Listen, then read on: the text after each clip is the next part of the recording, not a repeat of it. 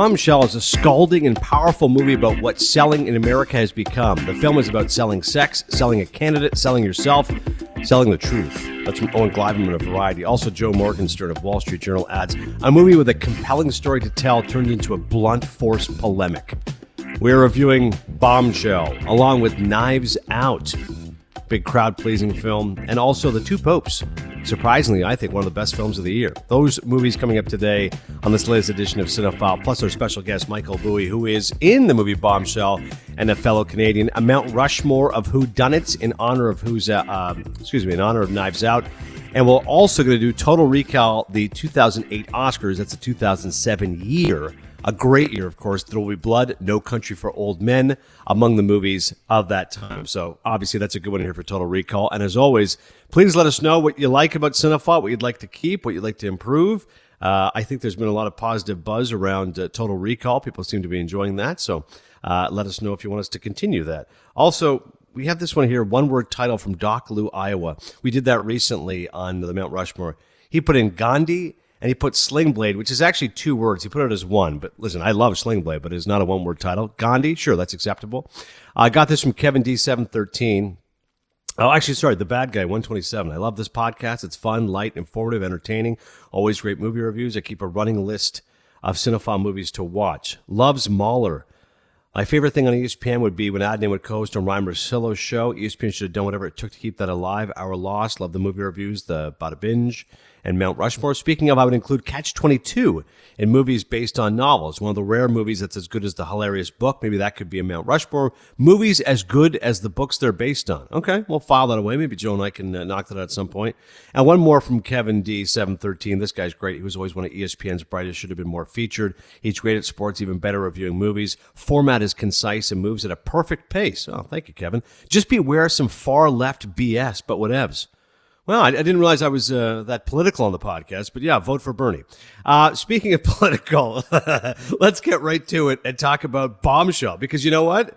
Maybe my far left BS will uh, enter into my review of this because I don't care for Megyn Kelly. And as much as the movie I thought was a good film and an important film, and it's the first film really of the Me Too movement. This is about women who are being sexually harassed and victimized by an absolute monster a despicable person in Roger Ailes, who was uh, so critical to Fox and Fox News' development, played by John Lithgow in a hilarious fat suit. On the last podcast, I talked about John C. Reilly in a fat suit in Stan and Ollie. Let me tell you something. John Lithgow goes with the massive fat suit in this one. He's just, he's just swallowed up in prosthetics. Just this disgusting human form. At one point, he says, I wasn't always ugly and fat, as he tries to uh, basically say that some of these women are turned on by him, which is, of course, a joke.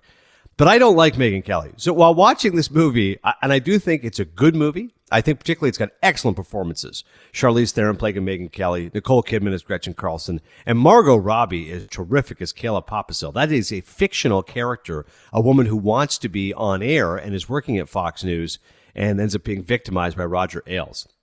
But the movie is clearly um, sympathetic towards Megyn Kelly's plight. And all I keep thinking about as I'm watching the movie is like, yeah, Megyn Kelly, the same woman who NBC gave $30 million and then said, hey, what's the deal with blackface? I mean, what, what's, what's wrong with that? And since then, her career is non-existent. So there were times when I'm watching the movie and it's clearly stacked to her side and it's portraying her as this, you know, wonderful person, this idealized version of Megyn Kelly. And I get that. I mean, listen, you don't have to have a, a warts and all approach. Uh, unlike a movie Honey Boy, which I can't wait to talk about next week on the podcast, where Shia LaBeouf really, I mean, it's a vanity free, man. He really is going after it. You know, this Megyn Kelly is shown to be a hardworking, intelligent woman who has risen up through the ranks, who had a previous episode with Roger Ailes, which she's never spoken about and has tried to overcome. And, uh, you know, she's viewed as, as deeply sympathetic. And I'm certainly deeply sympathetic to what she went through as a woman in this industry. And I can certainly appreciate Charlize Theron's transformation. I mean, she did something with her cheeks and her face. I mean, it's, it's, it's eerie how much she looks like her. And the voice in particular, she really gets that like husky tenor voice of Megyn Kelly. Like apparently at one point she damaged her vocal cords because she's been imitating that voice and couldn't speak for a week or two, which is crazy. Um, but she really does transform into the role. But I just think Megyn Kelly's a person I'm watching. I'm like, well, this isn't who you are. Like, this isn't a fair representation of you. So that was just something that I listen as as moviegoers, we all bring something to the table. You know that that one reviewer said he loved uh, Gandhi. Okay, well, listen, whatever you know about Gandhi going into the movie may shape your perceptions of the film. So in this case, My view of Megyn Kelly isn't as strong as we would like her to be. But all in on Gretchen Carlson, Nicole Kidman. She's the character who ends up being the whistleblower. And whenever there is a, a story of controversy or something that needs to be done, I'm always just so deeply deeply impressed by the heroism of the person who blows the whistle. You know, that's why I love The Insider so much. You know, Russell Crowe's the one who blows the whistle on, on Big Tobacco and ends up suffering for it. You know, Nicole Kidman's character, Gretchen Carlson, of course, a very famous anchor, um, you know, she's the one who blows the whistle on, on Roger Ailes. And at the time, it's like, listen, this isn't going to work. You know, he's it's systemic, it's deep rooted, uh, white male privilege. Uh, this is just the way it is. Like he's been getting sexual favors from women for years. There's nothing you can do about it. People aren't going to believe you. Uh, Fox News has a lot of money. They're going to sue you. They're going to say that uh, you know you're only doing this because you were fired and now you're bitter and you're playing the victim. And like there, there's so much just disgusting vitriol you have to overcome. But she's speaking the truth, and um, you know I think as a character, it's it's an important character to render. And I thought Nicole Kidman was very good in the role. And then I mentioned Margot Robbie. I mean, this is a fictionalized character of probably so many women there at Fox News. And let's be clear, at other news organizations as well. I'm sure it's MSNBC or CNN or, you know, whatever political uh, department there is. There's been instances of this happening. Look at Matt Lauer on NBC, for God's sakes. You know, there's these men who've been preying upon women. And Margot Robbie's character is really good because I think she's the one who's kind of a window to the soul for the audience. You know, she's this naive character who is a you know devout Republican, devout Christian. She just believes in Fox News and what Fox News stands for. Until the day that she meets Roger Ailes, and you know shows an uh, um, an inkling towards being on air, and then sees Roger just completely be disgusting and you know insinuate and more than insinuate what he's looking for in order to get her that job. It's a great cast all around. You got Malcolm McDowell playing Rupert Murdoch, showing over Kate McKinnon, who has had a pretty good year. I thought she was really, uh, you know, a strong and long shot, although I gave a mixed review of the film. But she's really good here, playing a rare Democrat lesbian who actually works at Fox News. So talk about turning that one on your head. Connie Britton plays Beth Ailes. Uh, you got Stephen Root as Neil Mullen. Really strong cast across the board. It's directed by Jay Roach, who at one point when Charlize Theron was putting together the picture, he said, "Listen, maybe you want to have a woman do this. I mean, this is about." The Me Too movement and the story of women bringing down men who have exploited them. And Charlize Theron said, listen, we thought about that, but we think you're the best guy for this. You're a good director. It's funny, if you're a fan of comedies, you remember the name Jay Roach, you think of Austin Powers. Now he's kind of shifted. Uh, you know, he did Recount and, and other stuff like that. But overall, I'm going to give Bombshell three Maple Leafs. I think it's an important movie. I'm glad the film was made. I'm recommending it primarily for those trio female performances. Theron is up for a SAG award for Best Actress. Kidman and Robbie both nominated for Best Supporting Actress at the SAG, so all three could get Oscar nominations.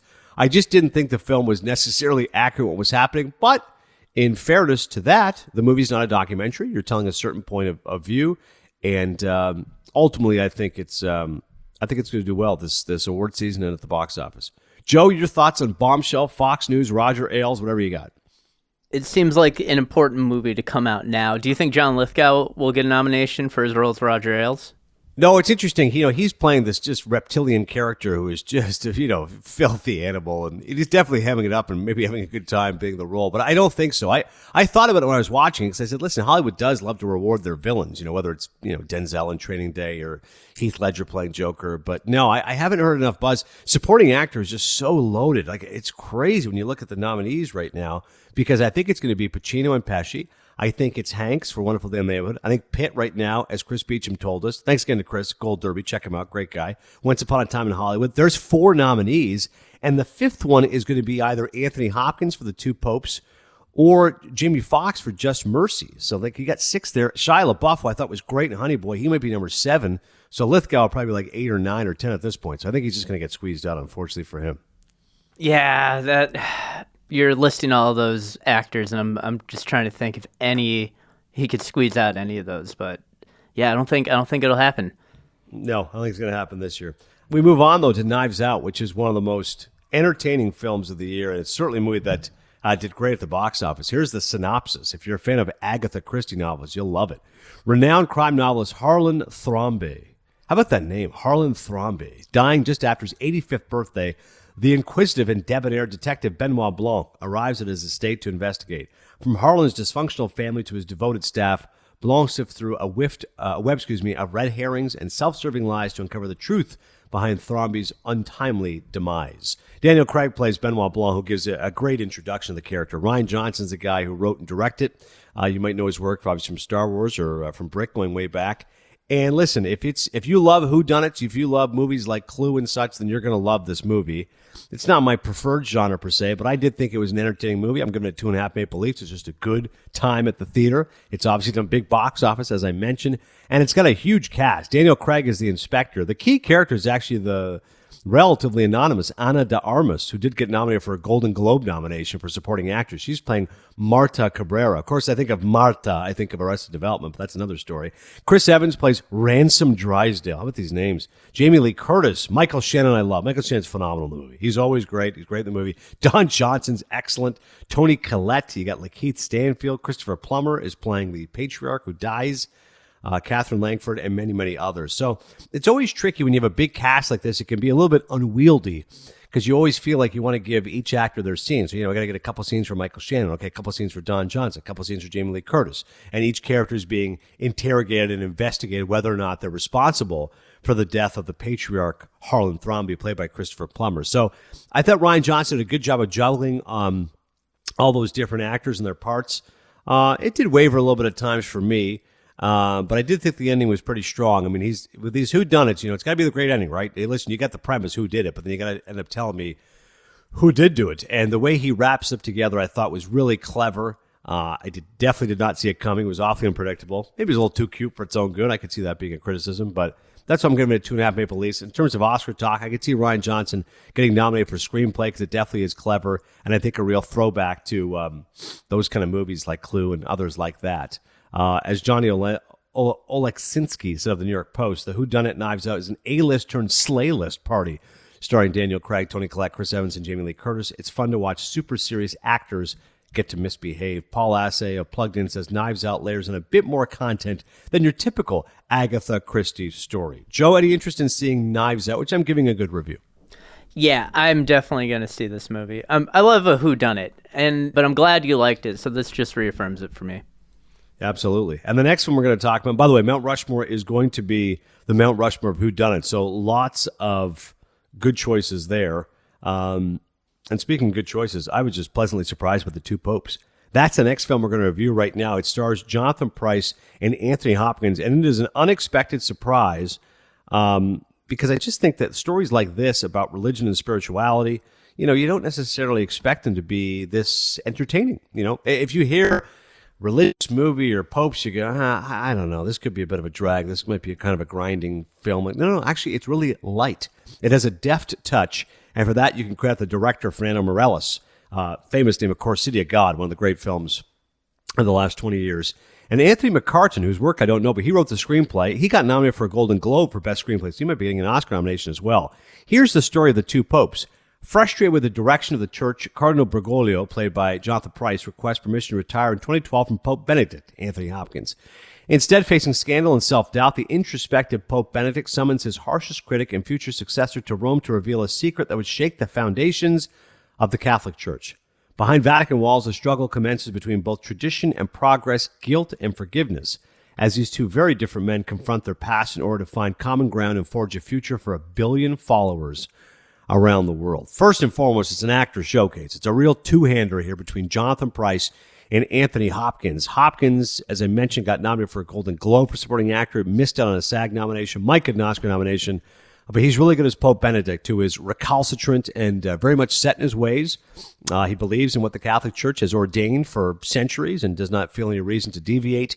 And then he is matched wits by Jonathan Pryce, who's wonderful as Pope Francis.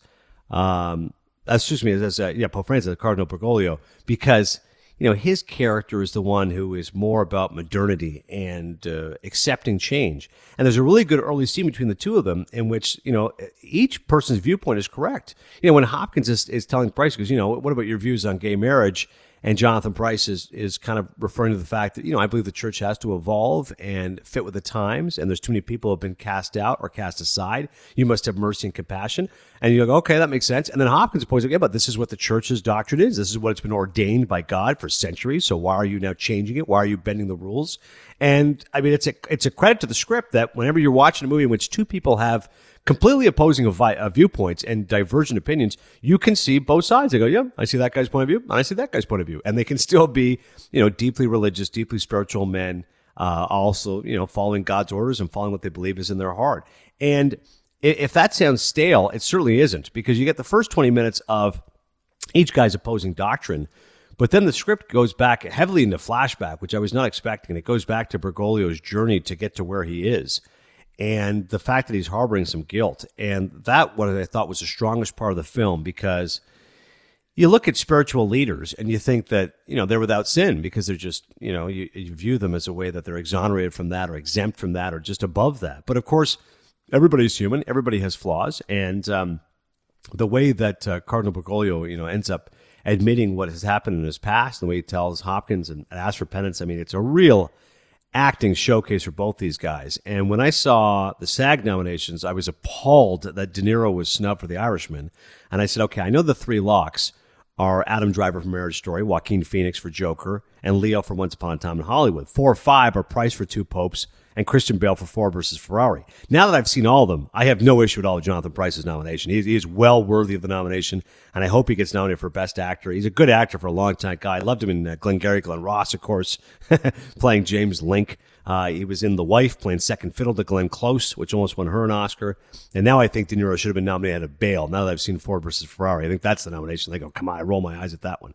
But bottom line is, Two Popes is a smart film. As I said, it deals with so-called heavy themes, but a real light touch. And for that, of course, is Meirelles. He's such a good director, and I'm sure a lot of you remember City of God. What a great film that was. This is completely different in tone, but you're looking at, at spiritual men, and it puts them on a humanistic level. I think too often religious movies are ignored or not seen by many. My old buddy Danny Cannell, who's a devout Christian, would always tell me because you know they make these Christian movies, and he goes, they do good box office. Kirk Cameron stars, stars in a lot of them. And he goes, and then critics just hate them. And Danny would laugh at me. He's like, you know, it's all these critics. They're all like, you know, they don't believe in God. They're a bunch of atheists. They always slam the movie because meantime, there's a big audience for these types of films. So I hope the Two Popes finds an audience. Uh, it was really smart, really well done. And I'm going to actually have it in my top 10, I think. We're going to do our top 10 list uh, probably in a couple weeks, the first uh, podcast to Cinephile of January. But I think the Two Popes, I'll find a way to get it in there because it really is a dramatic film and it's got some humor as well. As Ann Hornaday says at the Washington Post, when Benedict and Francis are going at it quietly, with respect and scholarly restraint, the two popes is sheer bliss. Joe Morgenstern of the Wall Street Journal says the film is a dramatic and visual feast, one that portrays its adversaries as passionate humans. And Tara McNamara of Common Sense Media says if you're going to make a movie about what's holy, it had better be outstanding. And this drama rises to the occasion. I'm giving the two popes three and a half maple leafs and I'm pretty sure going to have it one of my top 10 films of the year. All right, before we get to our special guest, Michael Buie of uh, Bombshell, some entertainment news. this is classic. I mean, for those who listen to the GM Shuffle, they know how obsessed Michael Lombardi and I are with The Sopranos. This to me is like Tony meeting with you know Frank Leotardo here, the great, great Frank Vincent. We have Martin Scorsese, my hero, who is obviously very critical of the Marvel universe, and now they're going to have a sit down. That's right, just like in this Sopranos, we're going to have a sit with Bob Iger Disney CEO. This is tremendous. One of the most explosive statements regarding the Marvel Cinematic Universe occurred when director Martin Scorsese claimed the superhero film franchise was not true cinema. His statement was considered controversial by not just fans of the superhero genre, but also those actually working in the industry. As you can imagine, this includes Disney CEO Bob Iger. So Bob Iger is arranging a meeting between Marty and himself. Information was revealed when Time magazine claimed that Iger was Businessman of the Year the magazine claimed that his people and Marty's people are arranging a get together. While it's unclear what exactly the two would potentially discuss, it'll no doubt have to deal with the current state of filmmaking cinema and whether or not these films are actually cinema. Of course, two already have very different viewpoints and ideas when it comes to what makes it cinema, but it could be an interesting conversation. And perhaps this will finally wrap up the massive debacle regarding Scorsese and his statements against the Marvel Cinematic Universe. After all, the hype from his statements have to die down sometime. It'll be nice to see if we get some conclusion here. What is going to come of this, Joe? What do you think? Marty and Bob are going to talk. Marty's going to go, listen, I hate these movies. They stink. And Bob Iger's going to go, no, no, they're great movies. They make a lot of money. Like, okay, well, we agree to disagree. Nice meeting you. I think Bob Iger is going to pitch Martin Scorsese to direct a Marvel superhero movie.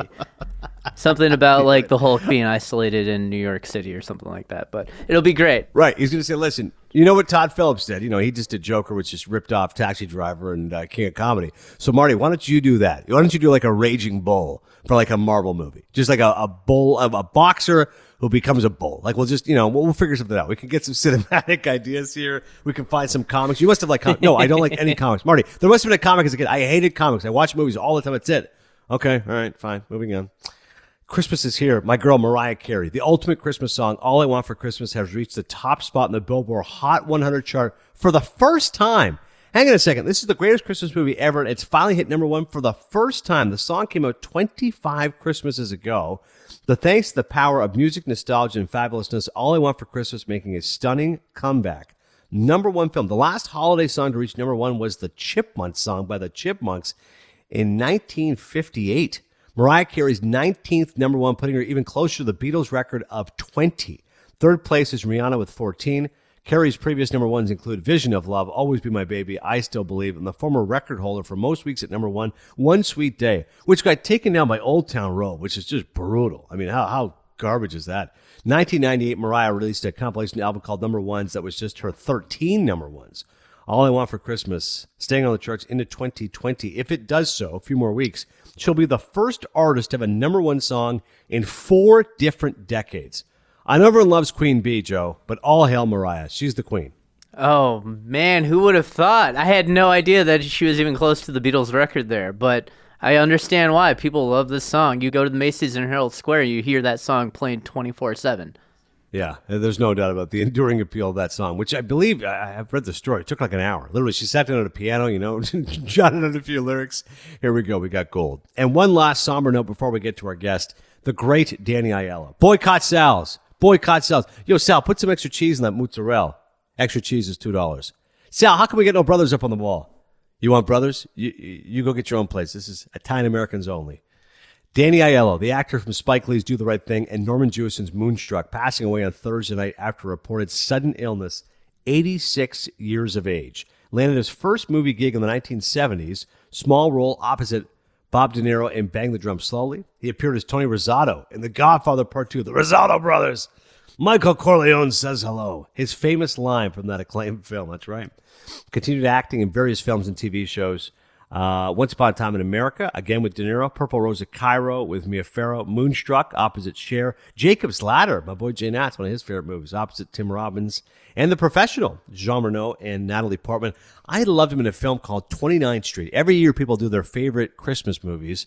The movie that nobody talks about is 29th Street. And Jeffrey Lyons, father of Ben Lyons, my good buddy, a noted film critic. Jeffrey, I still remember I had the VHS cassette and it said 29th Street and it said it's a cross between Goodfellas and It's a Wonderful Life.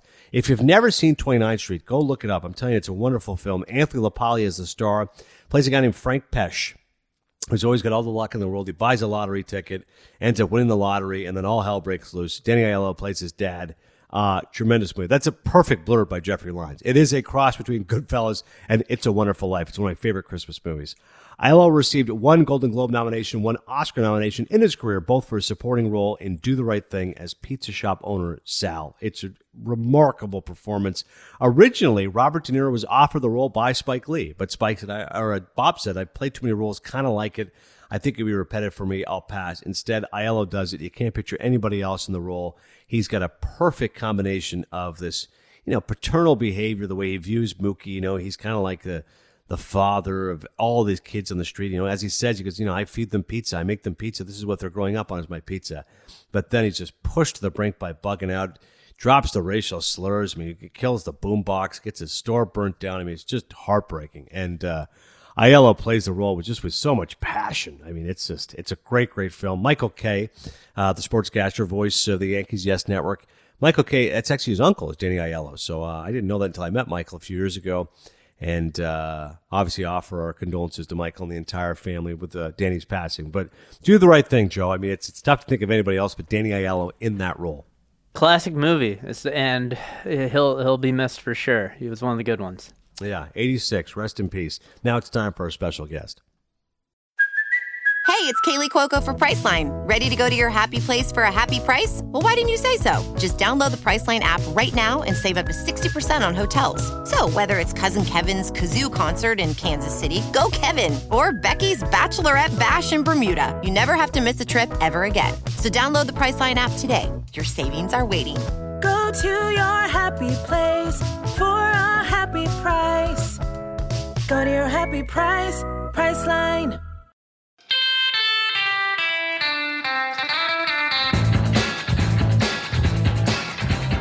A real pleasure to welcome in Michael Buie. How about this? An actor, a hockey player, a Canadian living in Los Angeles. That's that is music to my ears, okay? Michael is in Bombshell, the new film which we reviewed earlier, and a film which is getting a lot of buzz. Big news for Bombshell, not only the fact that the three actors all got nominated, but also Best SAG Ensemble. So when Best Ensemble, the equivalent of Best Picture here at the Screen Actors Guild Awards, that's great news for Michael and the entire crew.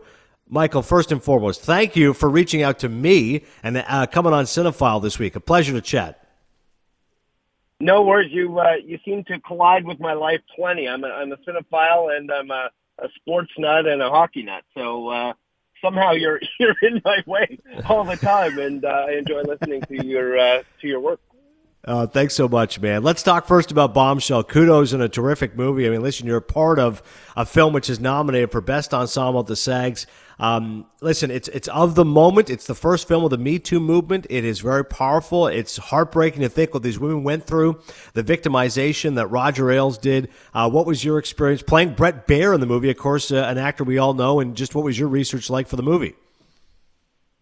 Well, for Bret Baier, um, he has an odd he has an odd accent, um, and so I, I just tried to work on that. Uh, you and I, uh, I, I talked to you quickly about this. Is uh, Toronto Rocks? There was a uh, there was a, a VJ on Toronto Rocks named John Ro- John Roberts, who's now JD Roberts. He used to be known as. But, yeah. Yes, he was JD Roberts, and you know he played you your Duran Duran video, and then your Def Leppard video, and and whatnot. But Bret Baier always throws it to him at the end of his thing. So he'd go, "Thank you, John," and and it was all it, that was my cue. That was my my cue into his voice every time. And you know, I'm I'm sporadically throughout the film, and so I'm just trying to nail my lines with anything that's got to do with Bret Baier as best I can. And I'm sitting beside Charlize Theron, who's absolutely perfect as Megyn Kelly. So there was a lot of pressure in that. Yeah, she. Uh, I read Michael. She she damaged her vocal cords at one point because she's got to get that husky voice of Megyn Kelly, and obviously you know the prosthetics and the makeup. I mean, she's a dead ringer for. I mean, just I thought all the performances, her yeah. and Nicole Kidman and Margot Robbie, all three were sensational. I, I thought so too, and I mean it's their film. It is, um, you know, as far as as the, uh, it, it, it's their film, and it, I, I think for me, I think Margot Robbie is the critical character of that film. I, I think she's the most important. Um, I, I love I loved what she did, and honestly, I, I think she'll get she'll get a best actress, uh, best supporting actress nomination, and I hope she wins it for our film. But she's I just think she's spectacular in the film. Everything there's a scene there with John Lithgow that is that I just think is is is exactly what this film is about, and and you know, I don't want to spoil it for anyone, but it's it's. Uh, I just think it's perfect. No, and you're right because her character is the one the audience can most identify with, right? She's she wants to be on TV. She's young. She's impressionable. She's idealistic, and then it completely gets and shattered. She's amalgamation. In talking with Jay Roach and, and Charlize about it, it, it, she was an amalgamation of a lot of uh, tr- real people. Um, a lot of real people that still have their names signed to NDAs with Fox News. And so a lot of people can't tell their stories and she's able, she's the amalgamation and the, the ability for Jay and Charlize to tell this story. This man, Charles, Charles Randolph, who wrote a great script in my opinion. Um, and, uh, yeah, I, I thought, it, listen, from my perspective, it was just so special to be a part of. Uh, first of all, I, I think it's an important film and we don't seem to have enough of those anymore. I, I want to see our great storytellers telling the important stories of today. Um, I love being a part of that. And then from an acting perspective, I just dropped into this dream cast that I could only fathom in my dreams. It was just a phenomenal group of people to work with. So kind. Uh, Jay Roach and I had worked before. Um, Jay, Jay directed uh, a hockey movie 20 years ago and brought me back along to do this. So I was uh, grateful and hopefully we do some more. Yeah, we're talking to Michael Buie. You can follow him on Twitter at Michael Buie, M I C H A L B U I E. You mentioned Mystery Alaska, so let's segue there. Our man Steve Levy. I mean, he's he thinks he should he should have been yeah. nominated for an Academy Award or at least a Golden Globe nomination. Well, Steve was terrific in the film. I mean, it, he was so excellent as Steve Levy playing himself, and that's so much more difficult than people realize. And uh, no, I met Steve. I think at the premiere of, of Mystery in New York City, and uh, and we've been friends ever since. And uh, yeah, it was for us. Mystery was a lot of Canadians. I know you're a Canadian kid too. Um, you know, I grew I grew up, and all of a sudden I'm doing a hockey movie where they zambonied the lake in the Rocky Mountains every day. We shot six days a week, and it was one of those ones where you know maybe a year older. And some of the some of the Hollywood actors that came in were were like, oh, six days a week. What? We're practicing today, and we're like, yeah, we're shooting again. And they're gonna zamboni the lake, and then we had Sunday off, and of course Sunday, all of our family and friends were all in our mid twenties, and it's uh, they're, hey, can I come out and play? And that that was the cast and crew game. So I was playing seven days a week, playing hockey on the Zamboni Lake. It was it was just a dream. You, I knew it at the time, and then when you look back at it 20 years later, you just go, yeah, yeah, that was a dream. That was just a fantastic experience. Those are all, many of those guys are still all my best friends. Scott Grimes is one of my best friends. Kevin Durand, uh, who played Tree, is one of my best friends. Russell Crowe and I are still really close. And, uh, you know, it's, it's, it's, um, it, it was a magical time and a magical film. Yeah, I think it's amazing, as you had DM me and you just said, the fact that you've remained tight friends to this day, which you know doesn't happen all that often in the movie industry. Tell me a little more about Russell Crowe. What's he like? So Russ is great. I mean, we've we've been really close friends um, since then. We did another film um, about ten years ago called The Next Three Days, which was a Paul Haggis film with Elizabeth Banks, where he's breaking her out of out of jail, and and uh, I play Russell's brother. Um, a lot of us have continued to work with him one way or the other. And, and the irony for Bombshell and The Loudest Voice, which I thought Russell Crowe was brilliant in The Loudest Voice, the Showtime series, um, was uh, I was with Russell the night before I booked Bombshell, and I thought for sure I got The Loudest Voice because I had heard all about this television show that he was doing, and I was like, I'm a political nut as well, and and that's why playing Bret Baier was a little odd because I I have followed him. Um, right. I'm not watching Fox as much as him, the other network. I'm from California now, but it's uh, but uh, but and Bret and I have been in touch since as well, which is interesting. But um, oh yeah, what, what did he what did he think of your like- like performance? Russell- well, he said he said it was good. He said it was good. We I, I said you've never looked so good. That's, that's what he asked right from the get go. So tell me what I do. I go, well, there's a big scene where you're fighting a dragon. So be ready for that. Um, no, he seemed to like it, and I know we watched The Loudest Voice as well. Um, it must be interesting from his perspective, both both knowing everything and not knowing everything that went on. I mean that that was my take on Bret Baier. I didn't speak to him before we did the before I did the uh, the role. I, I did I didn't think that'd be right. Um, um, but afterwards, I knew I knew what I did, and I was you know we in Bombshell. And you saw the film. We we stay. It's truth. I mean, it, we're staying very close to the truth. There's there's a storytelling aspect to it, but anything that is archive footage or anything that is spoken by by an actor as a character, it really must be something that they would have said in that situation. It's it's very it's a delicate balance. Um, Jay Roach has uh, worked with that delicate balance. He did Recount and he did the Sarah Palin story, Game Change.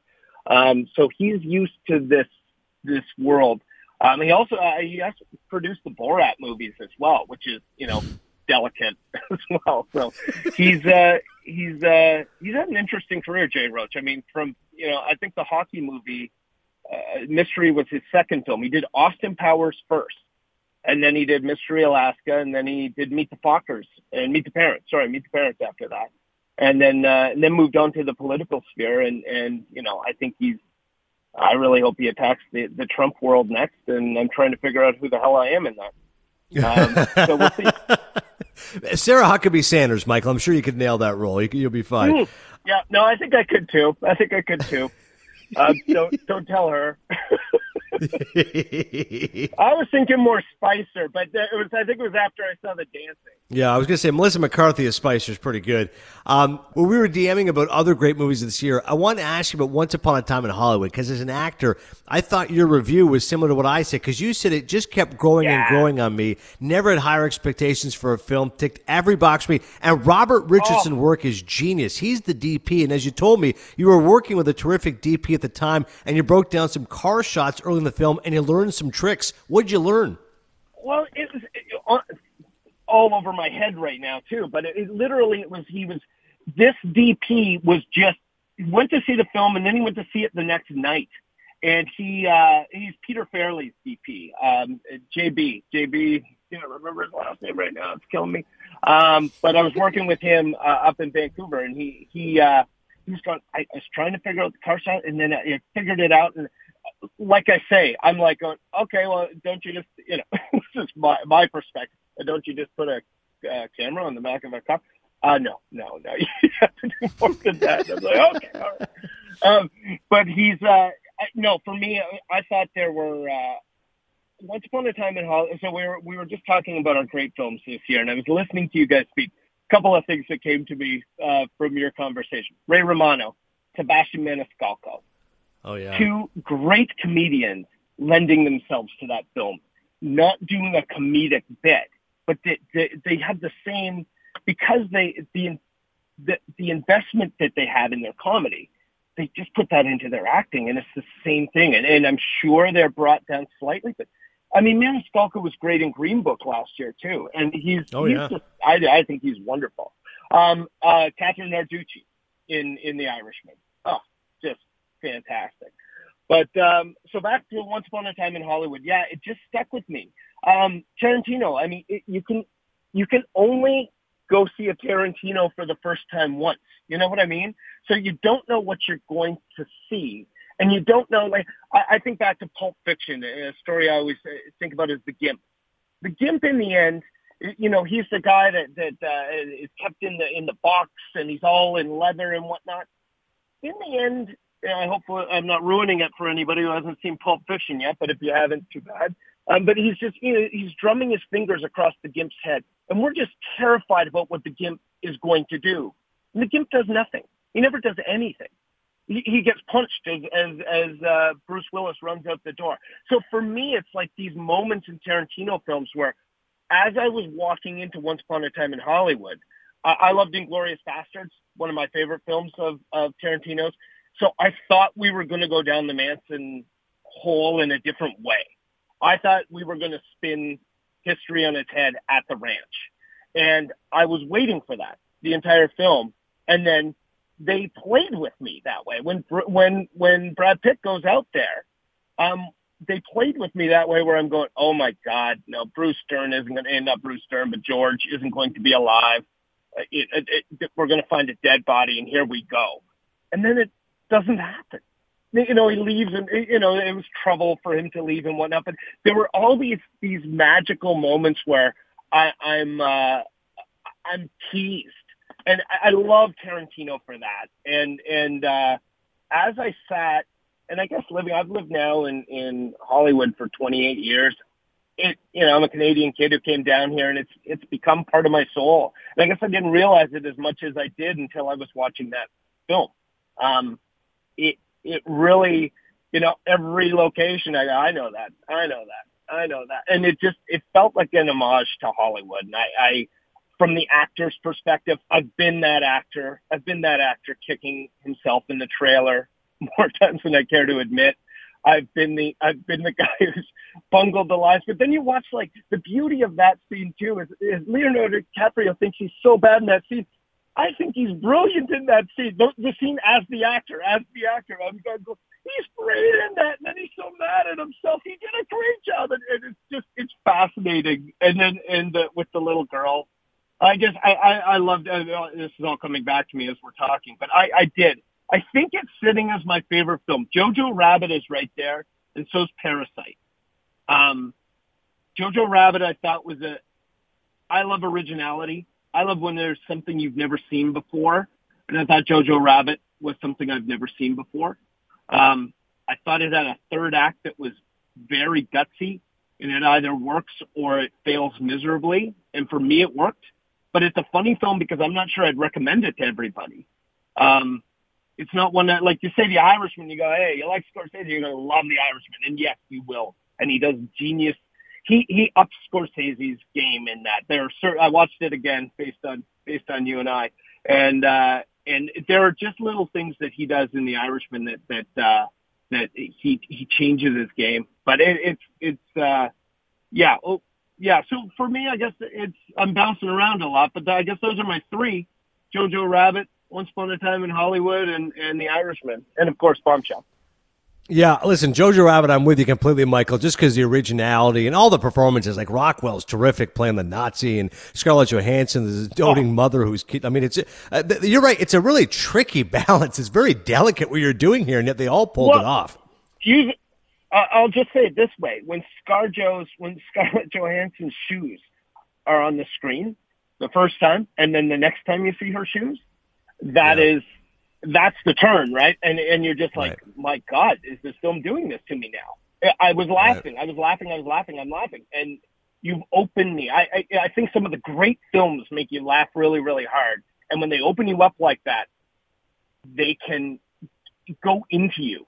Um, Sideways, one of my favorite films. I think it's like uh, uh, just I, I love Sideways. It makes me laugh, oh, yeah. and then all of a sudden, uh, anything that just is breaking my heart breaks my heart more because they've opened me with my with laughter. And Jojo Rabbit did the same thing. It's a it's obviously the subject matter when you're not laughing. You're just this is this is dark subject matter. We were back in that time and everything that's going on, obviously.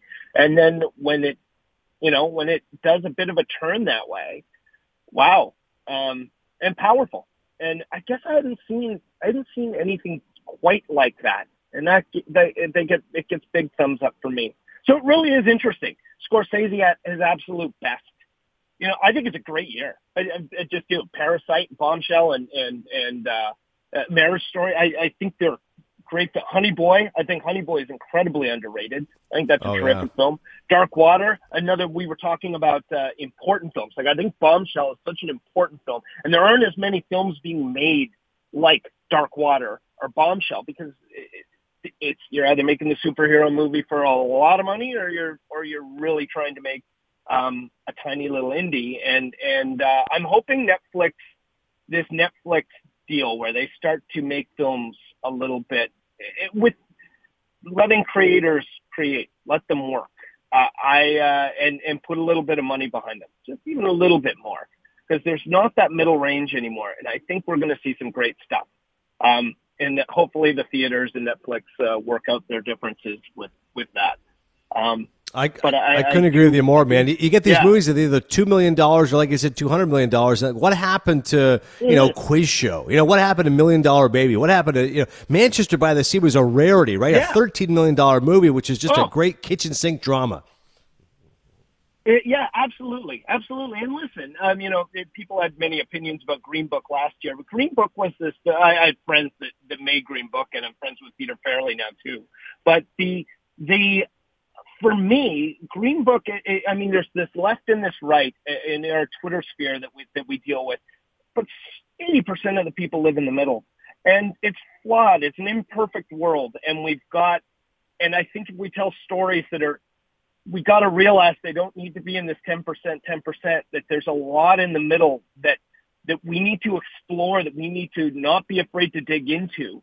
And, uh, and, you know, I think the funny thing about something like Green Book is, yeah, it, it was this tiny film. It was made for about 20 million bucks, but then they made 375 million dollars. And it was not, it was about halfway there when it won the Oscar. So it already resonated with so many people beyond the, left and the right. And, and, uh, so there's, there's a space for these films. More need to be, need to be made.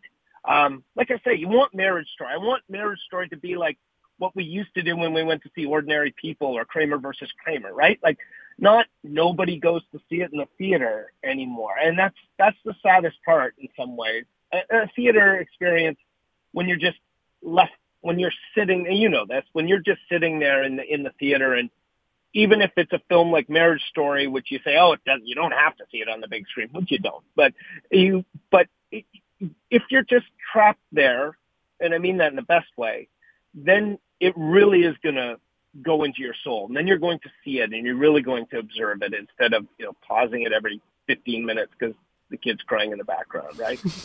exactly. There's no interruptions, which is why I thought Parasite was so brilliant. Because as you said, you know, movies oh. that are unexpected and unpredictable. Like I had no idea what was coming, Mike. I was like, "Holy smokes!" Once you once she shows up and says, "I got to well, go down the, the basement." The beauty of Parasite.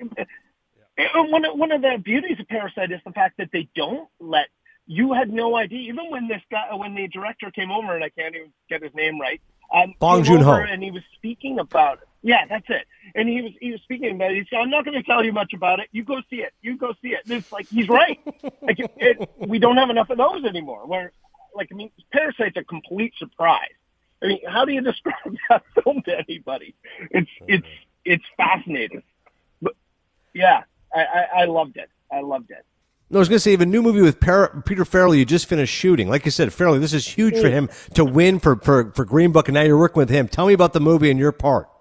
Well, the, the, it's a it's he has a television show that he does out of Vancouver that's with Ron Livingston, and it is it.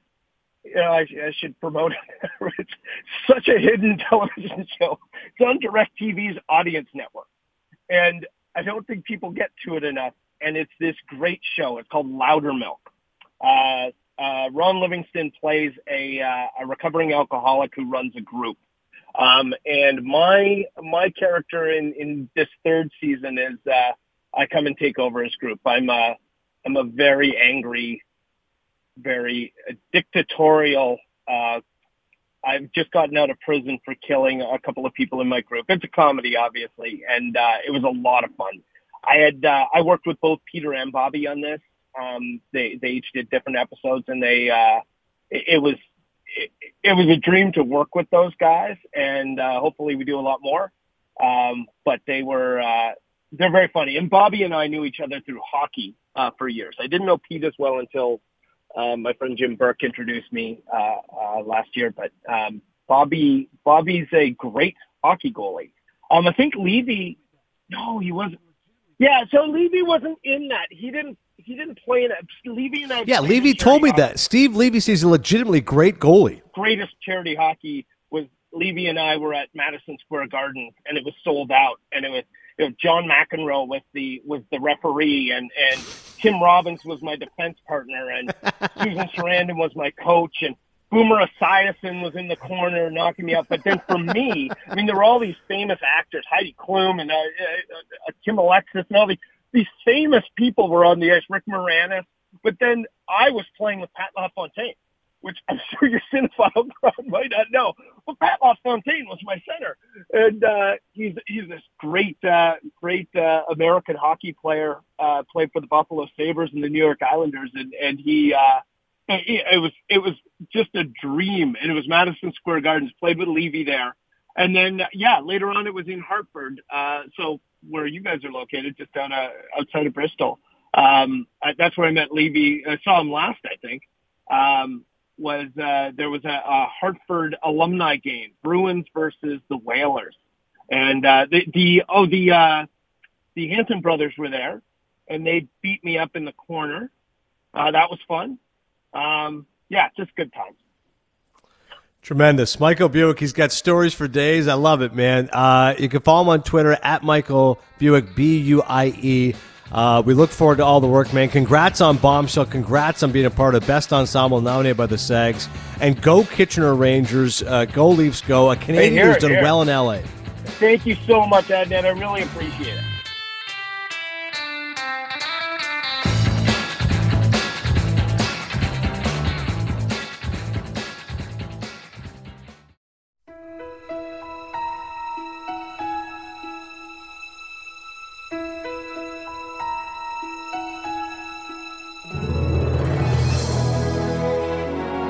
Rushmore. Uh, now it's time for a Mount Rushmore of whodunits. Lots of great options here. This is honor of Knives Out, so we'll put together our four. I think Chinatown's an absolute no-brainer.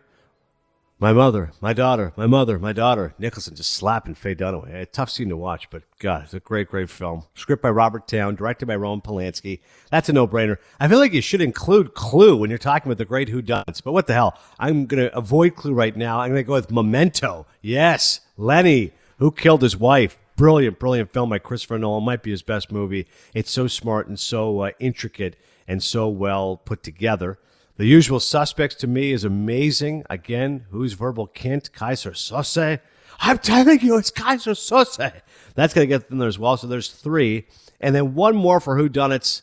You know, this is a tough one because I, I want to go between The Big Sleep or uh, Seven, Rear Window, Primal Fear. I'm going to go with The Maltese Falcon. You can't beat Bogart in a fedora and Sidney Greenstreet as the fat man. the fact that he's known as the fat man, Gutman. I'm a man who likes talking to a man who likes to talk. Peter Lorre as well. Tremendous movie. Those are my Mount Rushmore of who done it. So I've got the usual suspects. I've got the Maltese Falcon. I've got Chinatown, and I've got Memento. I feel like no matter what, Joe, you're going to get Murder on the Orient Express in there. I am. That's going to be my first one, Murder on the Orient Express, not the remake, the original from 1974. Uh, you left off Clue. I'm gonna throw it on mainly because they have three different endings at the end, and then I'm gonna throw on Who Framed Roger Rabbit. Yeah, I love that movie when that came out That's awesome. That's a gr- Christopher Lloyd is the bad guy. I mean, Bob Hoskins is tremendous. I mean, you look at it now. That movie was exhausted. Robert Zemeckis said it took like years off his life with the animation, and all that, but it is a great movie and it holds up. Especially when you have Mickey Mouse and Bugs Bunny working together. I mean, those two those two divas in a room, let me tell you. And then my yeah, la- Toontown is unbelievable. Yeah, exactly. And then my last one, I've actually recommended this on Cinephile before. Uh, it's called The Name of the Rose. And it's with Sean Connery and a young, young Christian Slater. They play monks in 1327 who go to an abbey to investigate some mysterious deaths but from some monks there. And they have to figure out who the killer is definitely check it out if you haven't seen it before. Wow, that's great. All right, good choices here for the Mount Rushmore of Who Done It's definitely off the beaten path.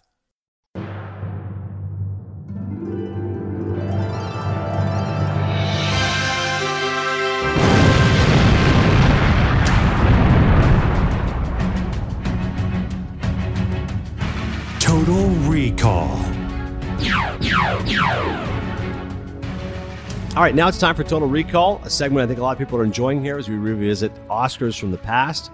Kick it off with the 2008 Oscars. So those are films from 2007. Joe, the nominees, please. The envelope, if you will. Best Picture. Best Picture, we have No Country for Old Men, Atonement, Juno, Michael Clayton, and There Will Be Blood. I'm going to say lots of great films. I'm going to go with There Will Be Blood. I think it's one of the best movies of this century. Absolute landmark epic about oil and greed and men behaving badly. Towering performance by Daniel Day Lewis. Um, just a dark script by P.T. Anderson, but obviously a lot of comic moments as well. The whole I drink your milkshake exchange. Um, the cinematography is incredible. Robert Elswit, I believe he won the Oscar for cinematography. Great, great movie. I'm going Best Picture, Little Bit Blood, although No Country for Old Men, call it Friendo, pretty good. Yeah, I.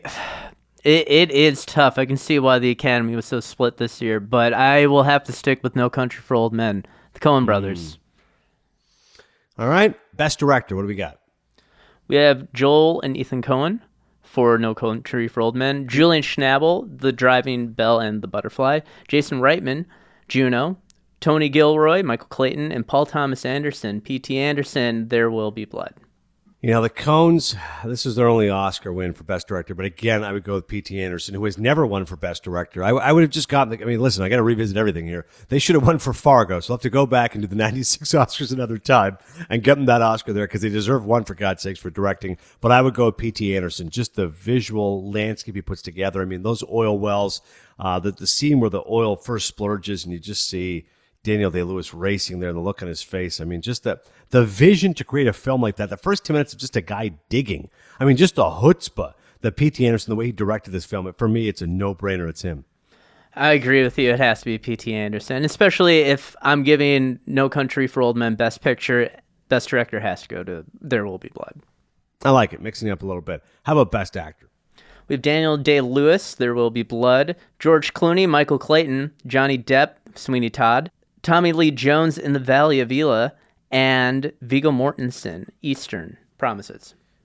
Yeah, that's a pretty good category. Um, that, that's, I mean, listen, Daniel Day Lewis to me is the winner just because you know, some of this dialogue just. I look at people and I see nothing worth liking. I mean, he's just he's the ultimate. I mean, he's the ultimate misanthrope. I've abandoned my love. boy. exactly. I abandoned my child. Yeah. that whole scene's amazing. I, you can't imagine anybody else as Daniel Day Lewis. I mean, I know that he gets such an Oscar darling. You want to spread the wealth a bit, but to me, it's a no brainer. Clooney was great as Michael Clayton, and particularly that last scene. Do I look like I'm negotiating? I mean, that's a great sequence he has with Tilda Swinton. I don't remember Sweeney Todd too much. Um, and Viggo Eastern Promises are excellent as the ganker. Nikolai Luzhin. I do want to mention though, Tommy Lee Jones. If you haven't seen In the Valley of Ella, I mean, often I'm thinking, or is it Ella or Ella? I can't remember. But if you think of movies that are like underrated, people like to know sleepers. To me, that's a really great war film, and it's a really powerful drama. Paul Haggis, uh, who of course won the Oscar for Crash, great Canadian. He is the one who wrote Million Dollar Baby. He wrote and directed In the Valley of Ella, and I just think it's a wonderful story about a father searching for the truth, what happened to his son. Good war film. The ending is very powerful, and Tommy Lee Jones is amazing in that movie. It really is. If I had to rank them, I'd probably go Daniel Day Lewis one, Tommy Lee Jones two, and then I'd go with Viggo three, George Clooney four, Johnny Depp five. That's how much I love Tommy Lee Jones in that movie. But Daniel Day Lewis, uh, Joe, is a no brainer. Yeah, I, I- you know, I just don't even think that There Will Be Blood would have had the same impact if Daniel Day Lewis wasn't playing that character. So I, I you got to go with Daniel Day Lewis. All right, best actress next. We have Marion Cotillard for La Vie en la Rose, uh, Cate Blanchett, Elizabeth, The Golden Age, Julie Christie, Away from Her, Laura Linney, The Savages, and Ellen Page, Juno. All good nominees. Listen, Juno's a funny movie. Ellen Page, great Canadian. Uh, she's excellent movie. It was quirky and cute and uh, well directed by Jason Reitman. Great script by uh, Diablo Cody. I love the Savages because the chemistry of Laura Linney and Philip Seymour Hoffman. So I wouldn't have had no issue if she'd won. She's always been excellent. Laura Linney always brings it. Um, I never saw Elizabeth. Cotillard is amazing. I remember my wife called it. We watched it. She's like, oh, she's going to win an Oscar. And I was like, no, there's no way. French film. But yeah, she won. She's got some heartbreaking scenes. There's uh, Edith Piaf. I would have gone with Julie Christie uh, for Away From Her. She's playing a woman uh, suffering from Alzheimer's. Really beautifully rendered story. Her and Gordon Pinsent as the couple. I thought she was marvelous in the film. I would have voted for Julie Christie as best actress. I haven't seen too many of these movies. I won't lie with you. Uh, so I'll say Ellen Page. Ellen Page. okay. For Big Juno. Juno guy. yeah, right. big Juno guy. Yeah. All right, supporting actor.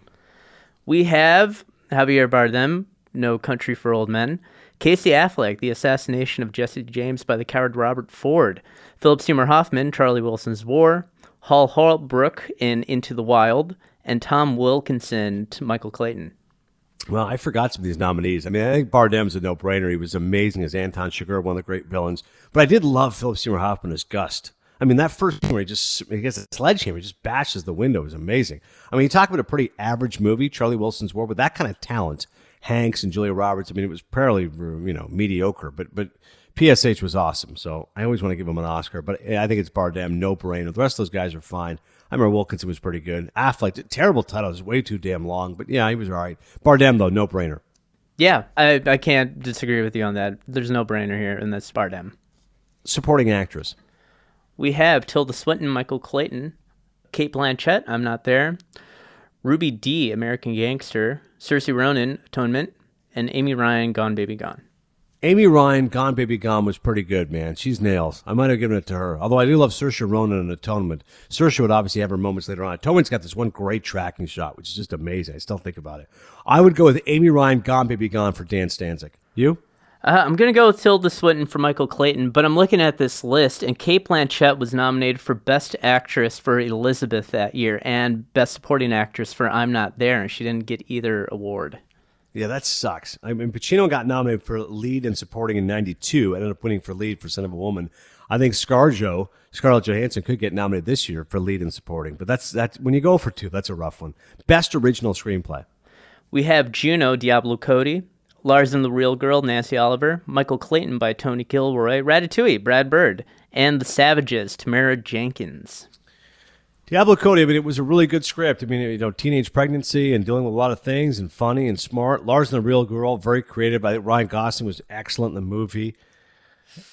I would probably go The Savages. I, I love that movie. Tamara Jenkins, and she's a really good writer director. I thought it was a good story about you know a brother and sister, Philip Seymour Hoffman, Laura Linney, dealing with an aging father, what to do with him. You know, it's very hard today. Baby boomers, what do you do with family dynamics, such and such? I thought Savages was an excellent script. I would have voted for that. Tamara Jenkins. I know your pick would have been Brad Bird and Ratatouille. I love that movie a lot. I do.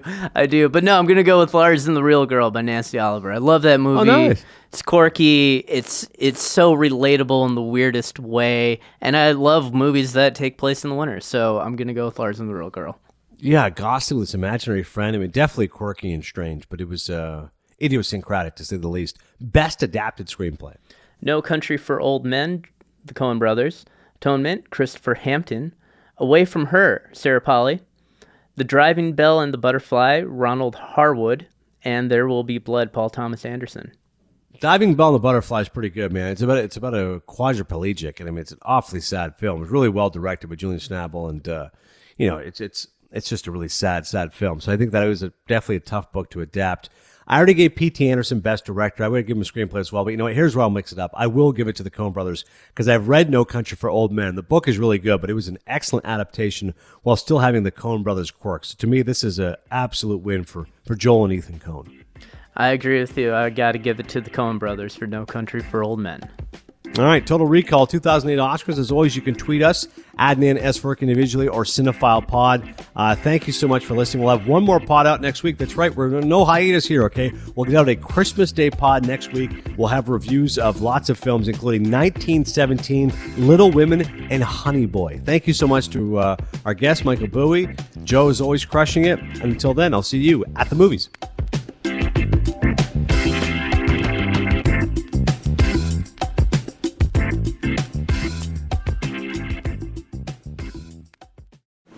Protect your dream home with American Family Insurance.